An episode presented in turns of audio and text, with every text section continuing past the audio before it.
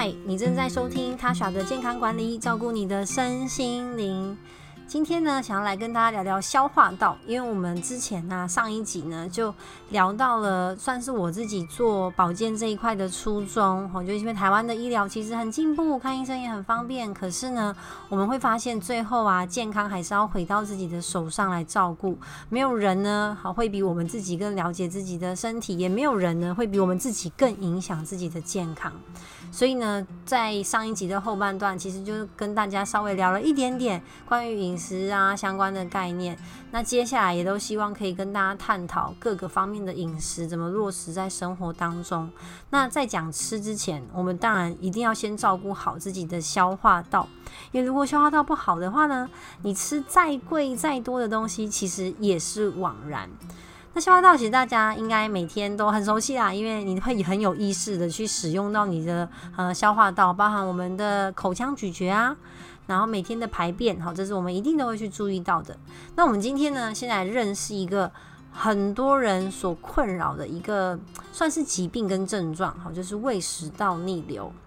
我们大家吃食物都一定是经过口腔，对吗？好，那大家一定要先回答自己一个问题。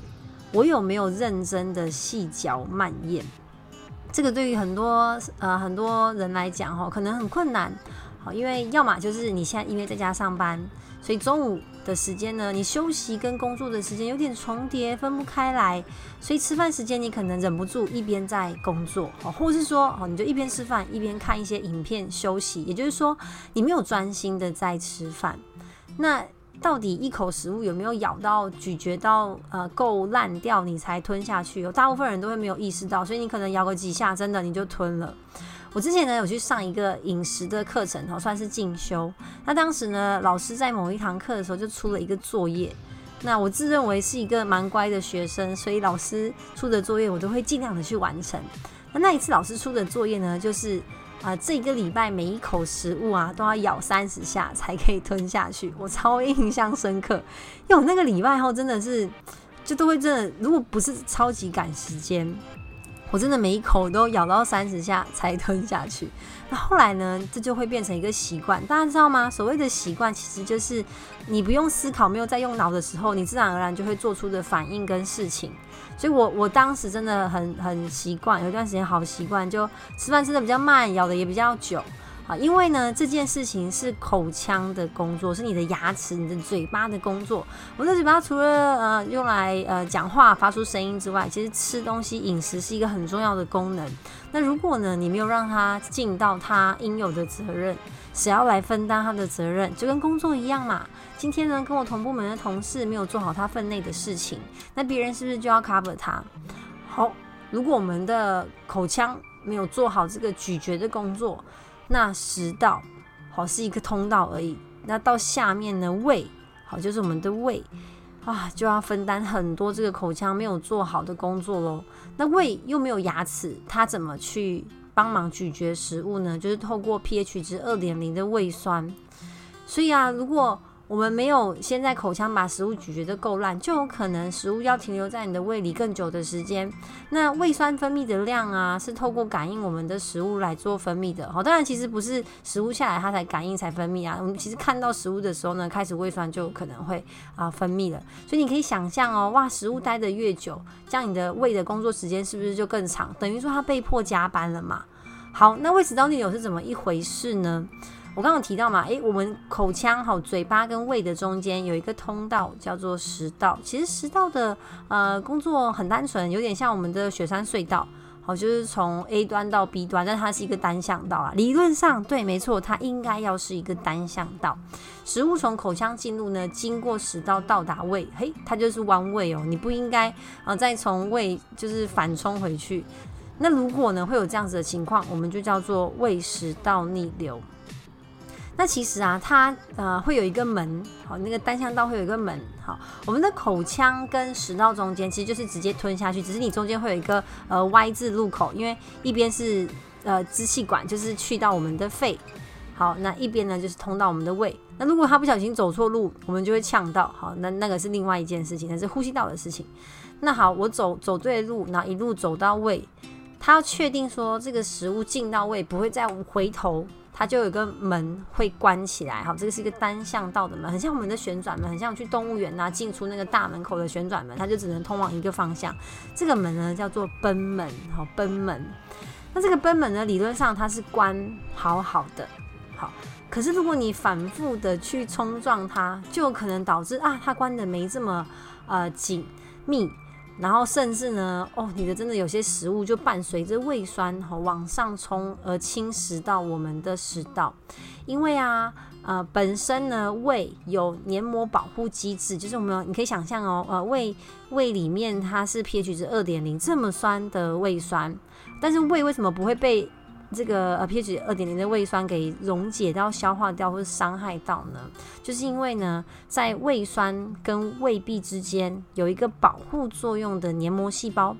那这个黏膜细胞就可以防止胃酸呢侵入到胃胃壁好的深处。那它们本身呢，这个黏膜有丰富的血液，好可以供应这个黏膜细胞不断的生成新的，所以它有点像是一个半抛弃式的状态。好，这是让大家比较好理解。所以胃酸本来就是会嗯让这些黏膜细胞呢就不断的汰旧换新，所以如果这个功能是正常的，你就不至于影响到你的胃壁，吼不会产生胃痛或是胃发炎，这个都是不正常的状况。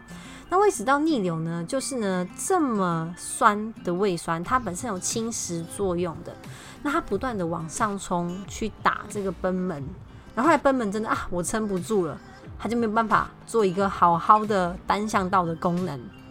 让这个胃酸伴随着食糜会往上去冲，冲到冲到我们的食道。可是食道本身并没有像胃壁有这么好保护功能的黏膜细胞，所以一旦你的胃酸往上冲，哇，那我们的食道就注定会受伤。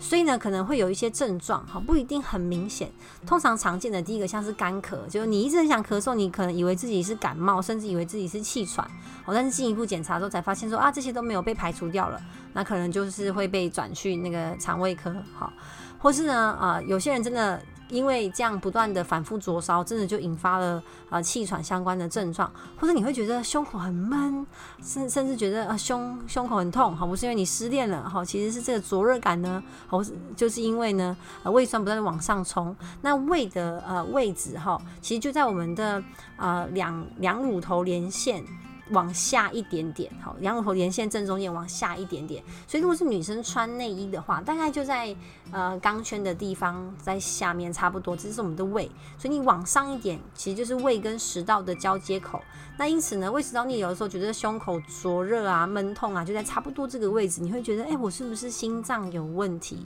然后可能想要去挂心脏内科。我到后来才发现说，哦，其实是胃食道逆流。那有些人呢，还会有症状，像是说影响到他的睡眠，然后所以。睡一睡，半夜会醒来，然后可能是咳嗽咳到醒来，好，或者说喉咙不断的有异物感，好，这个也是因为我们的食道受到了伤害，所以你会觉得好像有东西卡在那边，那可能不是真的有东西卡在那边哦，可能就是呢那边有受伤，好，有一个小伤口的概念，或者有人就已经很明显的严重了，他声音就是会沙哑沙哑的，好，不是像我现在这样，我像我现在沙哑是因为我这几天讲太多话了，不是胃食道逆流，我就是声音嘶嘶的哈，因为它有可能往上冲，甚至有可能伤害到我们的声带。好，所以呃，一些老师啊，或者讲师啊，其实很怕哈有这样子的情况，他还要预防声带长茧，那还要预防胃食道逆流。好，所以以上这些症状呢，你可能就可以怀疑说，哎，我是不是胃食道逆流啊？要不要去做相关的一些检查？好，其实照个胃镜，大家就可以看得到，很快。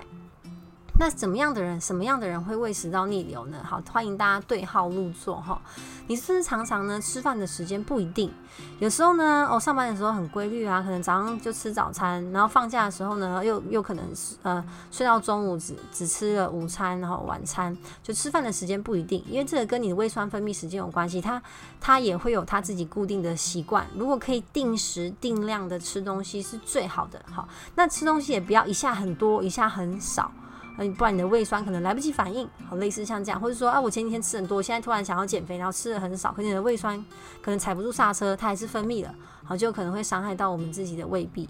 那或是呢，有一些烟或酒的习惯，好，因为呃烟跟酒都会刺激我们的胃酸分泌，还有咖啡，咖啡也会，尤其是冰咖啡，一样会刺激到我们的胃酸分泌。哪个很重要哦？我们基本上。大家吃饭的时候都是坐着嘛，对不对？所以你吃东西呢，由就是口腔吃进去，然后就往下到胃，哎，理论上这是一个很好的方向。可有些人呢，好一吃完东西就会想要躺下来，尤其是晚餐吃宵夜，晚餐后然后吃宵夜，然后睡觉。你想一下啊，你躺平的时候呢，哎，你这个胃酸哈就不用去抵抗地心引力了，它直接用平的就可以去撞那个贲门，所以更容易去引发胃食道逆流这个情况。好，所以最好的最好的状况是呃不要吃宵夜啊，是最好哈，不然你常常吃完东西就躺下来，也会容易造成胃食道逆流。好，那还有一些人他呃是呃有口臭，就是嘴巴的味道不好闻。那有可能是胃食道逆流引起的哈，因为胃酸不断的冲上来，可能就呃腐蚀到这个食道有些味道，甚至就是呃伤害到我们的牙齿。所以呢，如果你有胃食道逆流的情况，第一个当然避开烟酒跟冰咖啡，好，咖啡其实暂时也不要喝是比较好，还有茶哦，这些咖啡因刺激的东西，然后还有巧克力跟甜食，好，因为巧克力跟甜食也会引起我们的呃胃酸好刺激分泌更多，还有。好，咖啡因跟巧克力呢，还有薄荷，会让我们的呃食道括约肌肌比较容易放松，就是賁门啦，比较容易放松。这个门没有关好，它当然更容易去冲上来。然后还有一些生的大蒜跟洋葱，好，也会有刺激到我们胃食道逆流发生的几率，也是尽量去避免。然后还有一些水果，好，比较酸的，它的味道比较酸，像是最近呃一些凤梨啊，啊，或是葡萄柚啊、柠檬啊，好，在你胃食道逆流在治疗的当中，其实尽量就去避免。那还有一个哦，就是高油脂的饮食，好，因为高油脂的食物呢，一样会放松我们的贲门，然后呢，延缓胃排空的时间。所以，呃，为什么有些人说啊，吃生酮饮食比较不容易肚子饿？因为你高呃高油脂的饮食，就是会让胃有饱足感，然后它比较慢才会把食物排完。所以啊，这对胃食道逆流的人来说，不是一件好事情啦。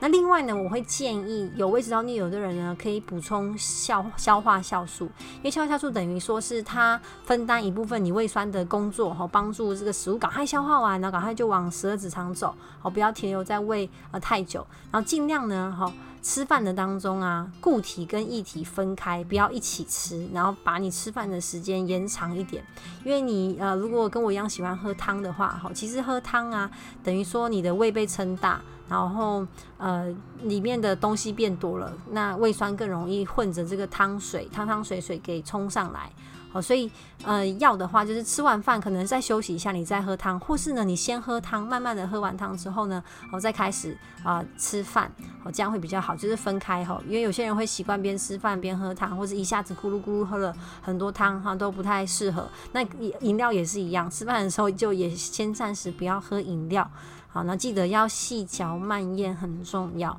好，另外是我个人其实蛮蛮推荐芦荟饮品的。好，我平常其实自己没有很常在喝啦，我只有呃讲课觉得喉咙这样有点沙沙有点痛的时候呢，我才会补充啊芦荟的饮品。好，因为呢，呃，芦荟本身有修复的功能，所以可以帮助你胃食道逆流的不舒服，可以赶快的啊、用更快的速度修复。不过啊，胃食道逆流要根治，一定都还是从饮食习惯下手，就是我刚刚以上分享的这一些，我们才能够呢，呃，把最根本的原原原因给解决掉。而且我要提醒大家，胃食道逆流一旦发生，它复发的几率是非常高的。我用开玩笑的方式比喻，就是你想说这个门坏掉了。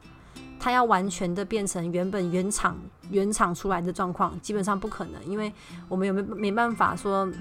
是针对这个门去修复嘛，所以大部分的治疗都是针对症状。那它既然是因为饮食跟生活作息引发的，所以你最后还是要从这一方面去下手啊。这个门暂时也没办法修到跟原本一样好了，所以你就要更小心。那最好就是。让自己比较有机会发生是最好啦。好，以上就是我的分享，欢迎大家来我的 IG 跟 Facebook 跟我互动，让我们一起呢先照顾好这个你的胃跟食道，尤其是食道，因为现在台湾哈每四个人就一个人胃食道逆流，那胃食道逆流也是食道癌的风险之一哦。